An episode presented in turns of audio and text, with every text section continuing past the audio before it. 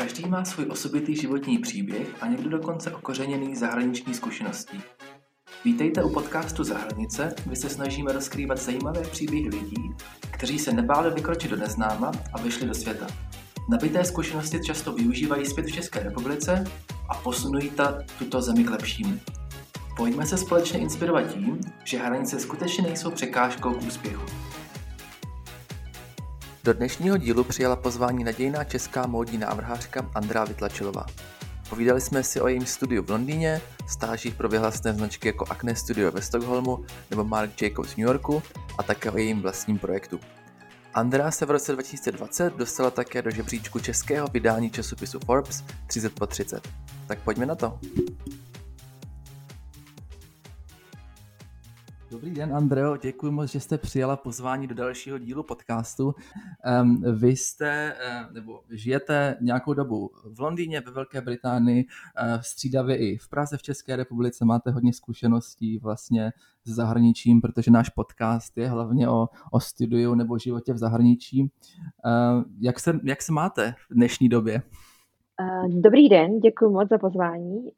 Mám se dobře, mám se fajn, jakože teď to bylo hodně náročný pracovní období, vlastně i přes tu karanténu, která byla předtím a k tomu se asi ještě dostaneme, tak to naopak pro mě znamenalo takový dvojnásobnější pracovní zápřeh. Takže teďka se vlastně dokončila taková poslední větší věc, což byl design blog, a teď tak jako pozbírávám ty střípky a snažím se to jako dotáhnout předtím, než se budu zase vracet zpátky do Londýna.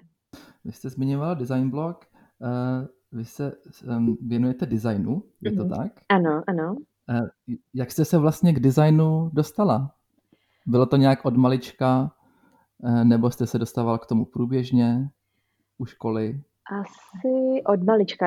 Ne, nedokážu říct, jestli přímo designu. Já jsem od mala byla taková hodně posedlá kreslením, což mi zůstalo doteď.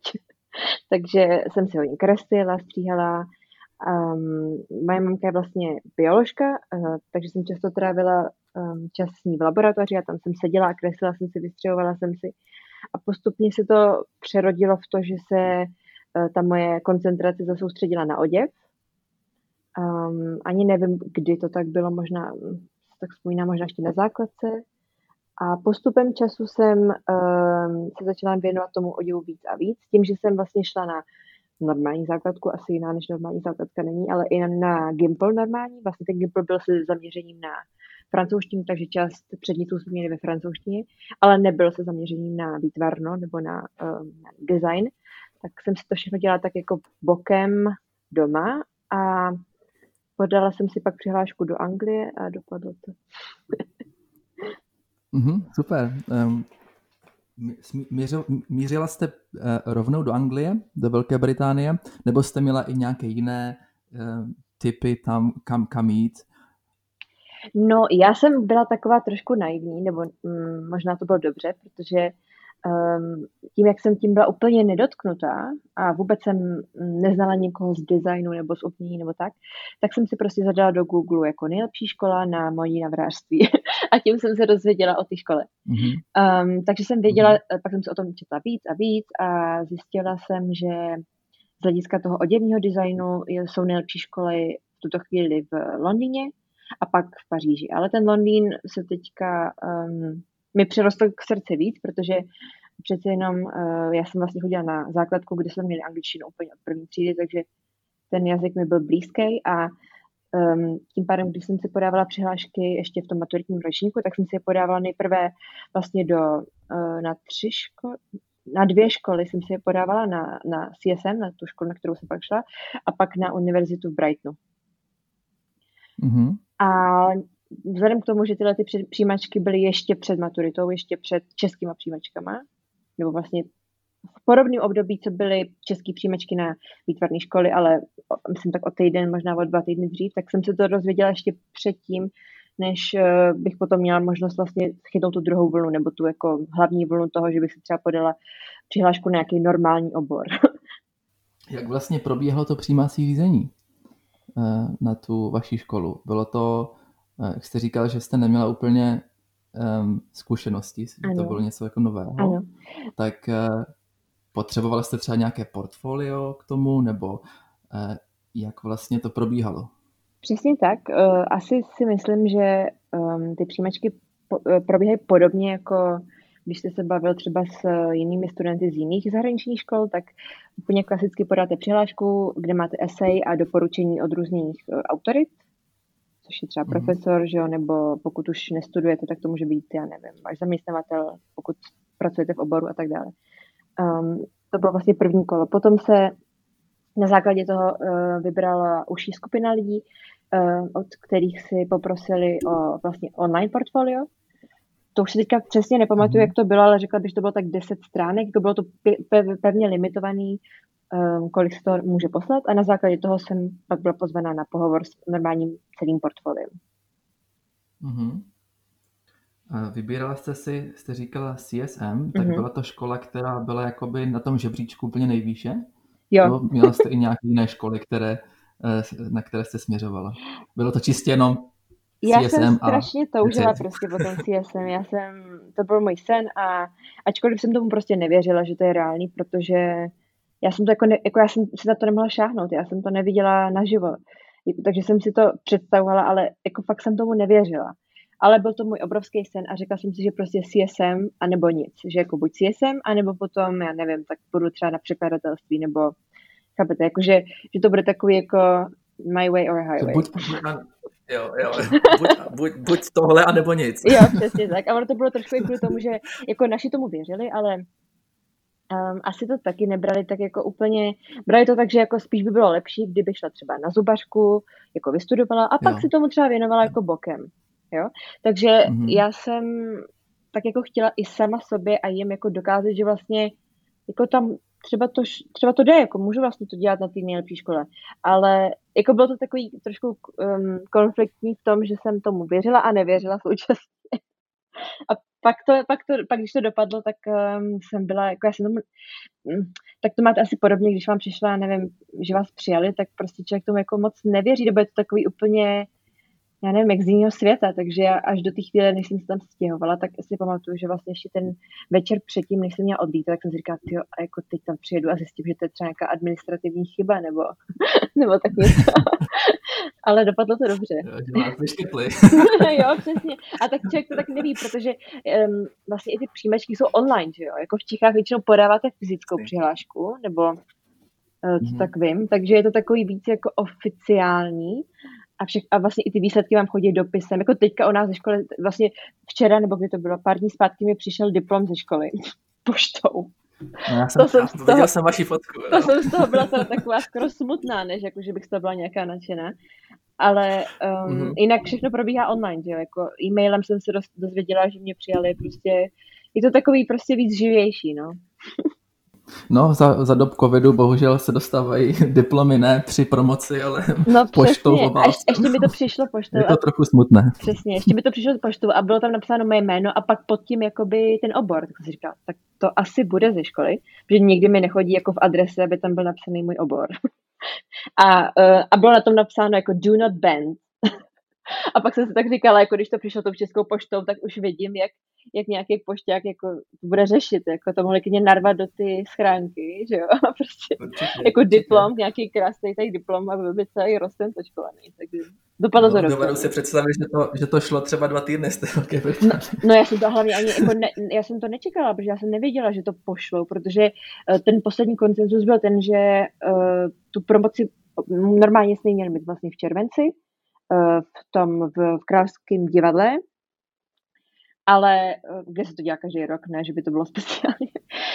Um, ale to se samozřejmě zrušilo kvůli covidu a jako ta nejnovější zpráva byla, že, bych, že bychom měli mít promoci v lednu a že dostaneme diplom tam. Takže jsem jako nečekala, že dostanu v do, ve schránce jako diplom. No ale je pravda, že už jsem kolikrát s tím narazila, protože jsem šla třeba na úřady někde a říkala jsem, že um, jsem student a oni jako, tak to dokažte. Říkám, no, ale já jsem teďka mezi jakoby bakalářem a magistrem, takže nemám ještě potvrzení, protože jako bakaláře jsem dokončila, magistra jsem ještě nezačala a neměla jsem samozřejmě ještě zápis, takže jsem ještě nemohla mít potvrzení.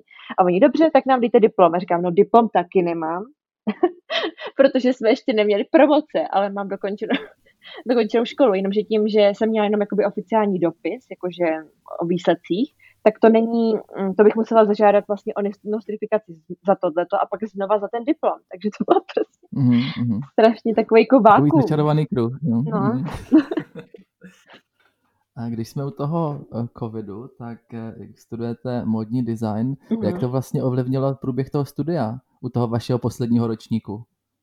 Úplně od základu. Jako ten poslední ročník bývá hodně, nebo celkově to studium je velmi intenzivní, pokud si z něj chcete vzít úplně maximum a většinou, když tam jdete a dostanete se tam, tak chcete to prostě zažít na maximum.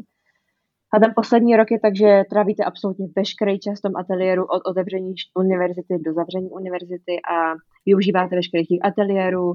Tam trávíte většinu času a je to zpravidla období, na který se těšíte celých těch pět let a je to první možnost, kdy vlastně tvoříte všechno kompletně podle sebe a nemáte žádné restrikce. Pak jako můžete jít úplně od, od zdi ke zdi a ještě za zeď, prostě úplně, úplně kompletně podle sebe. A všichni se na to těší, je to jako fakt hodně nervy drásající období, ale zároveň je to prostě taková vizitka, kterou se potom prezentujete. A zároveň na konci tohoto toho všeho je potom přehlídka a mm, výstava pro přední lidi z, český, eh, z českých, eh, z, z modních médií, eh, nákupčí, potenciální zaměstnavatele z různých modních domů a tak dále. A tak dále. Samozřejmě tohle všechno jsme neměli, protože na začátku března jsme se museli vracet každý do svých domů. Původně to bylo tak, že v Čechách se to všechno zavíralo, Angel ještě furt jela normálně, to se si vzpomínáte, že to bylo takový jako jo a ne. Mm-hmm. Um, a vůbec to jako nenasvědčovalo tomu, že by se tam něco mělo měnit. A potom v podstatě ze dne na den se naše univerzita zavřela a řekli nám, ať se všichni vrátíme domů a že to všechno budeme dělat na dálku. Takže já jsem tehdy se vracela domů a pamatuju si, že mi to přišlo úplně absurdní, protože my jsme se v jednu chvíli se byli všichni v ateliéru a teď tam nás je 12, eh, každý úplně z jiného konce světa, že tam jsou lidi z Koreji, z Francie, úplně odlivšat. Mm-hmm. A tak jsme se jako rozešli, ale brali jsme to tak, že se jako třeba za 14 dní uvidíme, nebo já nevím.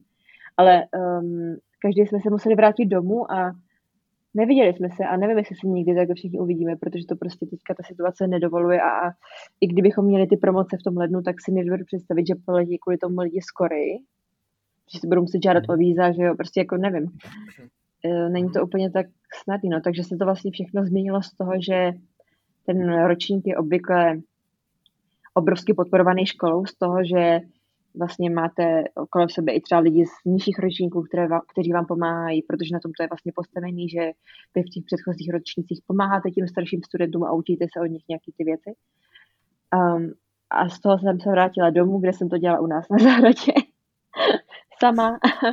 A jako bylo to hezký, protože ta moje závěrečná práce byla o návratu domů a byla i o přírodním mhm. barvení, takže jako ve své podstatě to dávalo smysl, ale samozřejmě prostě všechno jde mnohem pomalejš, je to těžší, když komunikujete s tím profesorem jenom tady 20 minut na dálku přes Teams nebo Zoom, nebo já nevím.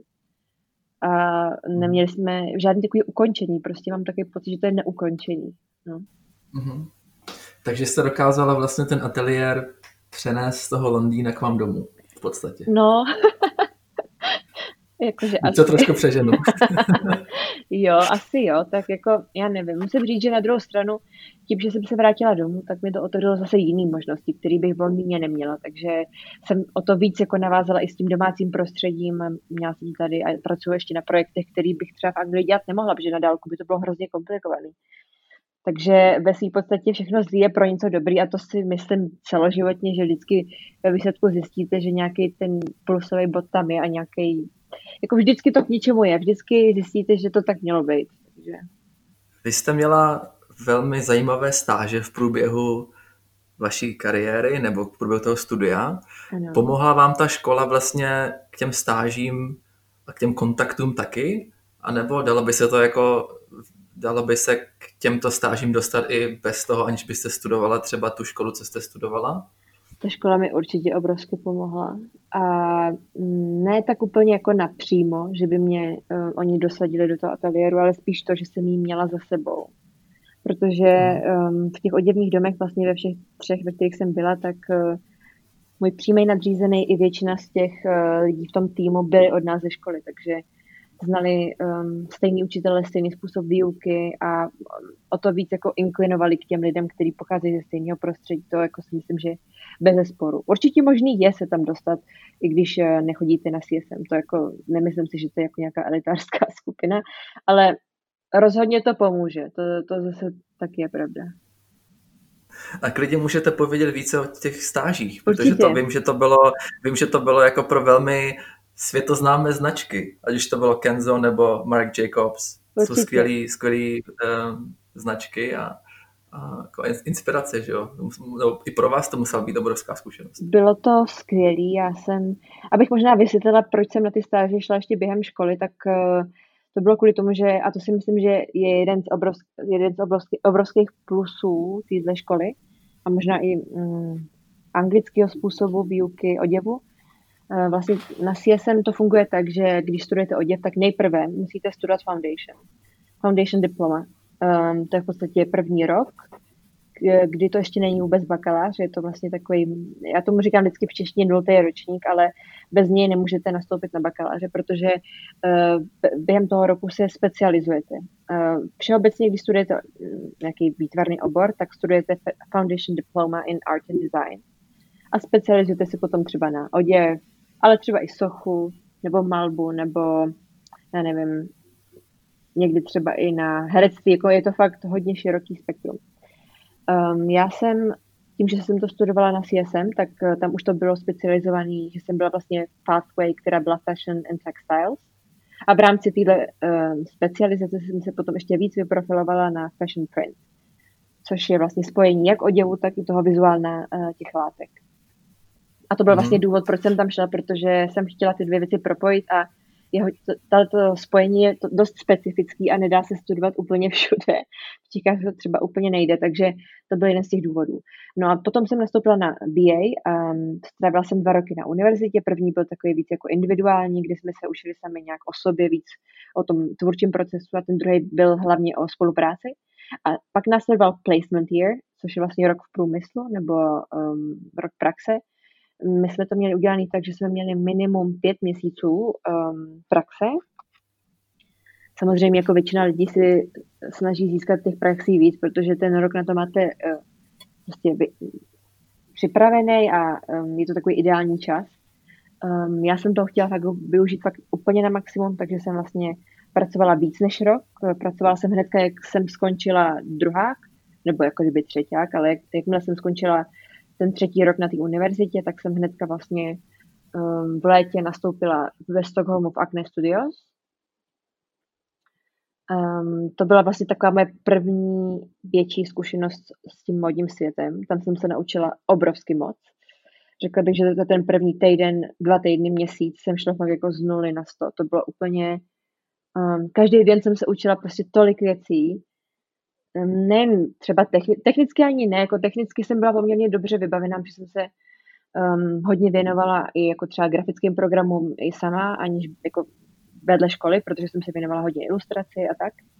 Takže technicky ani ne, ale spíš o chodu celé té firmy, jak to funguje, co je třeba důležitý, na co dávat důraz, co zase nemusím třeba řešit, protože to není moje um, náplň práce, ale můžu se spolehnout zase na nějakého kolegu a tak dále. Takže to mě fakt obrovsky pomohlo. A taky asi i taková trošku ztráta jako původní iluze, protože člověk, um, jako když, jde, když jdete do toho velkého světa a jdete z té teoretické roviny, jako z té akademické půdy, tak um, máte určitý jako růžový brejle samozřejmě. Um, když jsem tam přišla, tak um, já jsem tam vlastně nastoupila v letě a byla jsem tam až do, do Vánoc, takže jsem zažila jako jak dlouhý, dlouhý dny, tak opravdu dlouhý, dlouhý noci. protože ve Stockholmu jsou samozřejmě dlouhé noci um, v zimě. Bylo to skvělý, um, potkala jsem tam super lidi, um, na, se kterými jsem v kontaktu doteď, vlastně s, s řadou z nich, protože některý ty lidi, v tom, v tom modním světě, světě je to takový hodně rychlý, že uh, tím, že jsou vlastně minimálně ty dvě hlavní sezóny v roce, většinou je víc, tak uh, lidi stráví třeba v jednom oděvním domě čtyři sezóny, to jsou jako dva roky, a jdou dál, protože už jsou prostě vyčerpaný z toho, z toho cyklu um, a častě, čas, častěji se ty lidi vlastně stěhují z jednoho prostředí do druhého. Takže hodně fluktují mezi sebou a hodně se znají mezi sebou. Často jsou i od nás ze školy, takže jako co se dozví tady, tak najednou vědí ve všech dalších odděleních domech a tak dále. Jako je to taková hodně malá vesnička. Um, já jsem tam nastoupila na neplacenou stáž, což byla vlastně moje jediná, jako pokud nepočítám teda jako nějaký praxe v Čechách nebo takhle, tak uh, to byla moje jediná neplacená stáž a jako upřímně finančně už bych to asi nedala. Uh, tehdy to bylo, tehdy mi to obrovsky pomohlo, protože jsem se, jak, jak jsem říkala už několikrát, tak jsem se tam hrozně moc naučila a jako fakt to za to stálo. Ale um, Stockholm je opravdu hodně drahý město a uh, tím, že tam jsem trávila šílený přes časy, prostě jsme končili třeba ve 4 ráno, pak jsme se zase vraceli v 9, většinou v 9 uh, v těch oddělených domech, um, pak jsme se zase v 9 vraceli do práce, tak to bylo jako hodně náročný a nebyl tam vůbec prostor na to, abych měla třeba nějakou brigádu nebo tak. Takže jsem pracovala um, hodně na jako freelance věcech pro Kláru Nedemínskou, která mi hodně pomohla což jsem jako dělala třeba po nocích nebo tak, ale nemohla jsem chodit třeba já nevím, do kavárny nebo tak, to vůbec jako nebylo fyzicky mm-hmm. možné. Um, takže tak. To, zní jako extrémní, extrémní jako fyzické, psychické vypětí a, a práce prostě v, no, v noci a dlouhé dny. Jak, jak dlouho, dlouho se to dá vydržet? Nebo eh, fungovalo to tak vlastně i v těch jiných stážích? Nebo, tak, nebo funguje takhle celý ten svět? Eh, toho designu? Asi ano, jako nemůžu generalizovat, samozřejmě jsou hmm. i mhm. menší oděvní doby, které jako fungují víc eticky a tak, ale um, jako ten princip podobný je. Je to tak, že um, je to hodně emotivní prostředí, takže lidi to hodně prožívají, dávají do toho kus sebe a proto se některé mhm. věci řeší až možná moc. Um, ale jako já nakonec vlastně, já jsem byla v jednu chvíli trošku frustrovaná i tím, že pak jsem si na to trošku zvykla. No tak já, když jsem tam nastoupila, tak, tak eh, když jsem přišla do toho ateliéru, tak mi tam vlastně ty moje dvě kolegyně, um, ta jedna byla z Norska a ta druhá byla z Amsterdamu. A oni mi říkali, ty jo, jako tahle práce tě zničí. A já si říkám, Ježíš to chci fakt slyšet první den, jako když jsem tady přišla prostě. No. Chtěla jsem se zeptat na to, jaké byly ty úplně prvotní pocity, když jste jako, eh, jak se přišla do toho ateliéru vlastně první mm-hmm. den, potom eh, jak jste měla ten, tu akademickou zkušenost uh-huh. a teďka vlastně jste poprvé vze, poprvé jste přišla ten první den do toho ateliéru, tak jaké byly ty pocity? Jo? Teď jste mi jako naznačila, že to nebyly úplně optimální pocity asi. No já jsem tam přišla, já když jsem přijela do toho Stockholmu, já jsem do té doby nikdy ve Stockholmu ani ve Švédsku nebyla, takže já jsem se stěhovala jakoby do města a do státu, ve kterém jsem nikdy nežila, nikdy jsem ho nenavštívila. A tak jsem tam přijela a přišla jsem do toho domu a tam se mě ptali, odkud jsem, já jsem říkala, že jsem z Česka. A oni říkali, no tak to seš doma, tahle budova je bývalá československá ambasáda. Což byl úplný úlet, já jsem na to koukala, um, jakože fakt geniální spojení. Já jsem z toho byla ze všeho hrozně nadšená, prostě všechno jsem strašně hltala, byla jsem úplně přehnaně aktivní. A to se byla vždycky, že mě to hrozně baví a jako kdyby mě to nebavilo, tak to dělat nemůžu, jako musím to úplně jako až se masochisticky, masochisticky žrát, abych uh, abych to tam jako vydržela.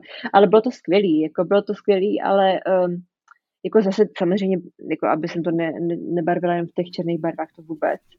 Ale um, bylo to prostě intenzivní, že ty lidi, kteří už tam strávili nějaký čas, tak jako věděli, jak ty věci fungují a věděli, co třeba je frustrující, což jsem potom poznala až později, že třeba jsem na něčem pracovala dlouho do noci, protože ten kreativní ředitel si to rozhodl a potom den přišel a už to nechtěl ani vidět, že si rozhodl v noci, že chce něco jiného. Takže jsem z toho byla dost frustrovaná a vlastně z té frustrace vznikly i ty moje šátky a tyhle věci, že jsem chtěla dělat něco 100% podle sebe. A ačkoliv jsem tam měla opravdu skoro vůbec žádný jako volný čas, abych něco začínala, tak tam vlastně vznikla nejvíc ty kreativní práce. Mm-hmm. Takže jste vlastně poznala, že eh, to není úplně pro vás, že chcete mít tu volnost. Um, Jo i ne, ono je to složitý, protože když pracujete v tom oděvním domě, tak zase soustředíte se jenom na tu kreativu, jako nemáte uh, na starost žádný business, marketing, nic, jako tohle to vůbec neřešíte, protože na to jsou třeba další tři týmy. Takže máte tam obrovskou jistotu, jste tam v týmu, jako je to, jako máte hrozně moc do sebe, jako nevím, to mě, mě to bavilo strašně moc, protože ty vaše věci se pak dostanou mnohem dál, než když děláte něco sama. Jako, já když jsem pracovala v Akni, tak potom, když jsem byla v Paříži, to už je po nějaký, jako, že to trvá, než se to dostane do obchodu, ty věci samozřejmě, tak pak, když jsem byla v Paříži, tak jsme šli do obchodu, do Akny a tam byly ty moje věci na ramínku, což prostě je úplně geniální, jako to je, mm. um, to se nest, jako to není tak snadný, aby se stalo ve, svý, ve vaší vlastní práci, takže Takže... Určitě ne, to skvělý. Mhm. Bylo bezvadný. No a potom vlastně z toho akne jsem se stěhovala do, do New Yorku, kde jsem byla u Marka Jacobse. Uh, tam jsem nastoupila, to bylo taky docela, jako já nejsem moc takový člověk, který, nebo teda snažím se už teďka být, ale nejsem moc takový člověk, který nechá věci jako on a whim, jako tak, jako že bych je úplně jakože nějak to dopadne. To zase mhm. tak jako nedokážu udělat. Ale vlastně ve všech třech těch místech, kam jsem se stěhovala, tak jsem nejdřív nastoupila, jako přiletěla jsem tam v noci, nebo přijela jsem autobusem v noci, nebo tak. Nastoupila jsem do práce a až večer jsem se vlastně jako by ubytovávala. Což byl úplně úlet, protože jsem vlastně nikdy nevěděla, že to jako dopadne, jestli to není nějaký skem, nebo já nevím, prostě něco.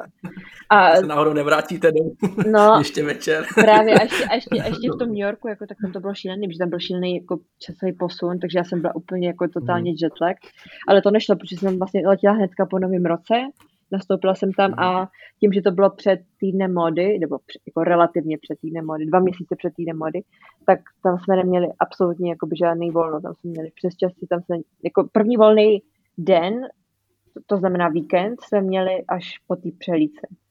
Takže to bylo jako hodně intenzivní. A ještě tím, jak jsem byla právě jako rozhozená z těch časových posunů, tak jsem byla úplně jak nějaká Alenka v říši divu. Ale bylo to, ale bylo to fakt super, bylo to skvělé, protože tam zase díky tomu, že ty věci, co jsme tam dělali, mi byly hodně blízký a já jsem taková jako urputná, nebo prostě když dostanu nějakou práci, tak ji chci udělat pak na maximum a třeba najít jiné cesty, protože mě to prostě hrozně baví. Takže jsem se tam dostávala k větší a větší zodpovědnosti, až jsem vlastně pak dělala i věci, které šly na přehlídku, což bylo fakt skvělý. Což normálně, jako když jste tam takhle krátce jako nedostane většinou na přehlídku nebo do, do zákulisí, takhle to jako není úplně normální, ale bylo to super. Jako, tu možnost jsem dostala a jsem za to fakt hrozně vděčná. Mm-hmm. Tak nakonec všechno dobře dopadlo, že jo? Nemusela, jo? nemusela se domů, mohla se tam zůstat, našla to obytování. přesně, přesně tak.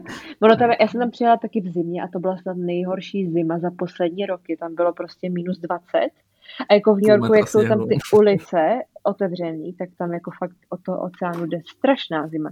A já jsem chodila do práce mm-hmm. pěšky každý den, jakože to byla taky příjemná procházka, takových 40 minut. A když jsem, než jsem šla do té práce, tak jsem měla tak stuhlý nohy, že jsem nemohla ani vohnout kolena. To bylo fakt strašný. Ale bylo to jako fajn. Mm-hmm. Máte skvělou zkušenost z celého světa, že Jste byla v Stockholmu, v New Yorku, v Paříži. V Paříži taky, že jo. To mm-hmm. máte úplně jako geniální, jako globální zkušenost. Jo?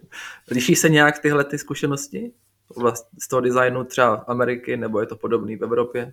Uh, možná ani moc ne, protože ty týmy tvoří lidi z celého světa, um, takže ty týmy jsou si hodně podobný. Jako ve Stockholmu to nebylo tak, že by tam bylo 90% lidí ze Švédska a pak 10. To vůbec jako, to bylo absolutně multikulturní prostředí. Stejně tak jako v New Yorku, stejně tak jako v Paříži. Takže je pravda, že v Paříži bylo těch lidí z, Paříži, z Francie poměrně dost oproti třeba jiným etnikům, ale všeobecně ty prostředí jsou si hodně podobný. Um, jediný takový hlavní rozdíl byl ten, že samozřejmě v, v New Yorku a v Paříži to bylo placený.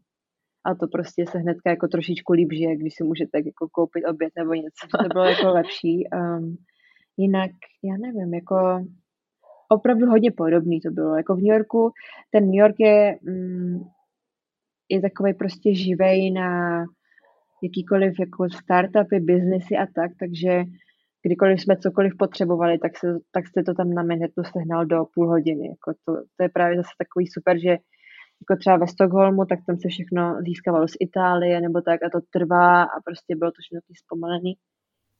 v Paříži, v Paříži to bylo vlastně podobné jako v New Yorku, ale ty lidi nebyli až tak zvyklí třeba vyběhnout někam a něco sehnat rychle. To, to spíš v tom New Yorku, tam to bylo takový fakt jako živý. Město, které nikdy nespí. New York, jo. jo. to jo, no. To je jako tam jsme taky měli šílený. Nikdo tam nikdy nespí. No, Všichni no, pracují. Přesně. A tak jako právě, jako já si myslím, že New York je místo, kde jako když chcete dělat kariéru a chcete se někam posunout a zkusit něco, tak to je skvělé místo, ale jako tam nedokážete žít jako s rodinou, si myslím, protože pokud teda nejste z nějaký jako vysoce postavený rodiny, která má už nějaký byt nebo dům a tak, protože tam jsou opravdu ty nájmy úplně šílený a pokud nemáte jako nějakou práci, kdy máte šílený přes časy, anebo nemáte dvě práce, tak to skoro nejde utáhnout. To, to hodně, nebo nevím teď, jo. Teď si myslím, že se to asi změní, ale předtím to bylo tak, no. A je tam velká konkurence, že jo? Taky, vlastně... taky, přesně. No. Ale tak to je potom takový zdravý, že vás, to, že vás to víc jako hmm. jako nakopne, že, um, že jste, víc se snažíte a nenecháte věci jen tak plynout, protože vám to víc záleží, protože víte, že máte teďka tu jednu příležitost. A nakoplo vás více New York nebo Londýn? Dá se to vůbec porovnávat? Já to také vůbec nedokážu, protože v Londýně jsem vlastně pracovala akorát, jako nepracovala jsem tam pro žádný velký oděvní dům a beru to spíš jako školní, takový, takový domácí školní prostředí. A jako myslím si, že Londýn mě úplně otevřel, že já jsem tam přišla jako taková jako vystrašená holka, um, kdy jsem se stydila kreslet před lidma, protože jsem si vůbec nebyla jako jistá a byla jsem vždycky zvyklá ukazovat až ten výsledek, vlastně, protože jsem to vždycky dělala jako doma, že jo, přípravy a tak. Takže tam jsem z toho byla taková vyklepaná, ale to prostředí prostě je hodně rychlý taky, ale ta škola je obrovsky podporující a ty učitelé jsou skvělí. A úplně vás jako, pokud posloucháte a vnímáte to, co vám říkají a jak to říkají a co tím chtějí říct, tak eh, vás to může obrovsky posouvat. Jako pokud se zakuklíte a budete si myslet, že jenom vy máte tu pravdu, tak jako se nikam neposunete. Nikdy a nikde asi. Ale um, tady si myslím, že to fakt to mě pomohlo obrovsky, že za těch, jako když jsem tam přišla, tak jsem byla hodně jako tak emotivně vázaná na tu práci a to je asi přirozený, protože to je součástí vás, ale uh, postupem času si myslím, že jsem se tak jako trošku otrkala a odosobnila si tu práci a koukala, dokázala, dokážu se teďka víc koukat na to jako zvenčí, protože um, přece jenom je to takový, jak už jsem řekla několikrát, je to hodně emotivní prostředí, takže občas některé ty komentáře nebo některé um, jako reakce nejsou třeba, vychází třeba z nedostatku spánku, ze stresu a z takových věcí, takže člověk si to musí vzít, přefiltrovat a pochopit z toho, co vlastně pro něj je pro to, to klíčové, co ho může posunout dál. Vy jste se objevila ve Forbesu 30 po 30. Ano. Mám takovou jednu otázku, jak se tam člověk dostane? no tak, to se asi ptáte toho špatného, špatného člověka. Um, asi to vzniklo na základě toho, že uh, paní Irina Cápová mě napsala vlastně článek uh, do Forbes Women, to bylo vlastně v listopadu, jestli se nepletu. A na základě toho asi mě doporučila. Jako já, já bohužel nevím, jak to přesně funguje, ale jako bylo to fakt, fakt jako Ježíš Maria, šílený, skvělý. bylo to skvělý, jako byli jsme, um, vlastně fotilo se to v Sokole, jestli se nepletu, v Pražským. A bylo to, já jsem kvůli tomu i letěla z Londýna, aby jsem mohla být na té mm-hmm. fotce, protože mi na tom hodně záleželo mm-hmm. a brala jsem to jako fakt obrovskou věc. A jsem za to hrozně ráda. Takže... Mm-hmm. To je prestižní ocenění. Bylo to super, tak super. Bylo. Jsem uh, tam přišla, tak jsem tam někoho, jako znala jsem Elišku, že jo, pod a tak, ale um, seznámila jsem se to, s tak chytrýma lidma, že mi to tak úplně dostalo vlastně i s vědcema a tak dále, jako fakt strašně, strašně zajímavý, co lidi jakých cest můžou lidi mít a čemu se můžou věnovat a jak jsou do toho nadšený. To je skvělé. Právě jak jsme u těch eh, zajímavých, inspirativních lidí, tak vy máte, vy se pohybujete mezi nimi, že jo? Vy máte skvělé projekty i sama, um, jakoby, nebo je, nevím, jestli to je jakoby eh, mimo školu nebo v rámci školy, jo? že vlastně pro, máte své vlastní šátky ano. A, a další věci. Tak eh, jak tohle vlastně funguje? Je to jako školní projekt, nebo jste si to vymyslela úplně sama? Myslíte teďka ty šátky? Jo. Jo, tak to je, eh, jak jsem už říkala v tom Stockholmu, to vlastně vzniklo z takové frustrace a je to kompletně uh, můj projekt. Je to, je to mm, um, začalo to vlastně jako taková jako deníková výpověď těch cest, vlastně Stockholmu, New Yorku, Paříže, potom se to vlastně dostalo i domů a od teďka, nebo teď už vlastně je to taková moje součást, je to věc, která je mi blízká a která mě hrozně baví. Takže z toho vlastně vznikly, teďka bude ještě vznikat uh, takový speciální šátek, jako nechci to nějak zakřiknout, ale vlastně i ve spojitosti s, um, s jednou institucí, která je um, vlastně z kraje, ze kterého pocházím, takový charitativní šátek, doufejme. Um, a teďka vlastně jsem před teď to asi 14 dní jsem uh, vypustila ven první českou kolekci. Um, Máte nějaké, vím, že to je těžký v rámci covidu, ale Máte nějaké plány do, do budoucnosti? Kam by se chtěla třeba dostat v rámci designu, v rámci kariéry? No, jako měla jsem... Je to těžký říct. Jako těžký, těžký, těžký.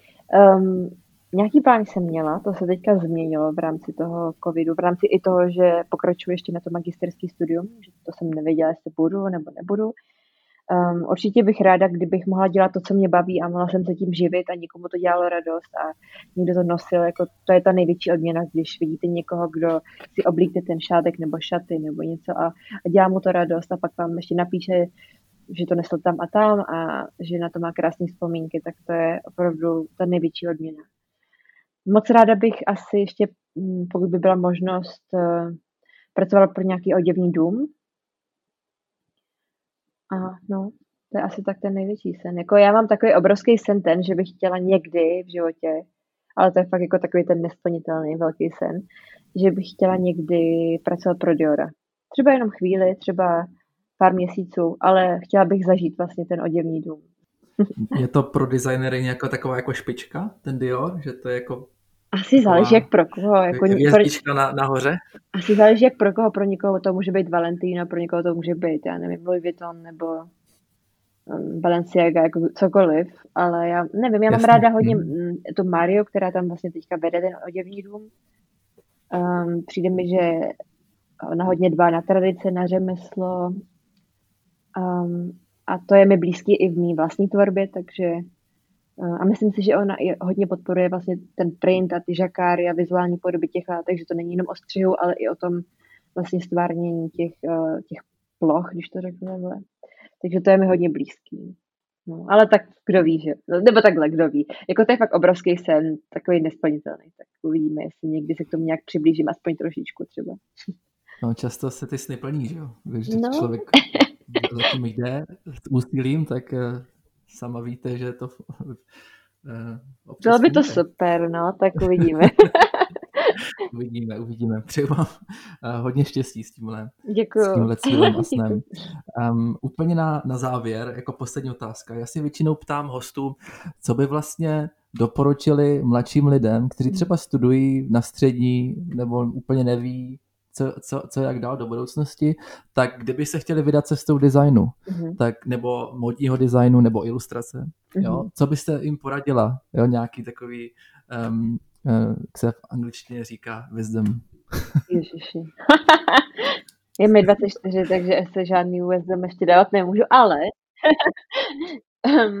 asi, mm, já bych řekla, hlavně se nebát a zkoušet co nejvíc mm, cest, jako najít si tu svojí, protože um, člověk má takovou tendenci jako držet se v té své bezpečné ulitě a zkoušet jenom věci, které mu jdou a které se mu daří, takže já bych uh, doporučila zkoušet věci, které třeba jako nejdou na první pohled.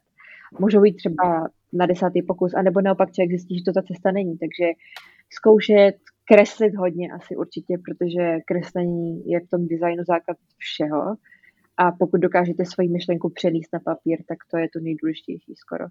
Protože jak ho potom představíte jinak, tu, jak ten geniální nápad jinak představíte investorovi, než když ho nakreslíte nebo uděláte vizualizaci. Takže um, hodně zkoušet, pozorovat lidi okolo sebe, bavit se s lidmi, bavit se možná i s lidmi, kteří se tomu oboru, který vás zajímá, věnují. Um, a prostě se nebát a skočit do toho. Skvělý zakončení. Děkuji moc, že jste byla dneska hostem podcastu a přeji vám jen to nejlepší, ať se vám daří, ať um, ten um, magister v tom Londýně vyjde i přes covid a že to nebude muset být uh, online v případě vašeho studia, a že to nějakým způsobem půjde um, skloubit i fyzicky. Moc krát a... děkuju, děkuju moc a děkuju ještě jednou za pozvání a taky vám přeju, ať všechno dobře dopadne a v klidu se přesunete do Prahy a můžete se věnovat taky na dálku. děkuji, dě, děkuji moc a mějte se hezky. Děkuji, vy taky.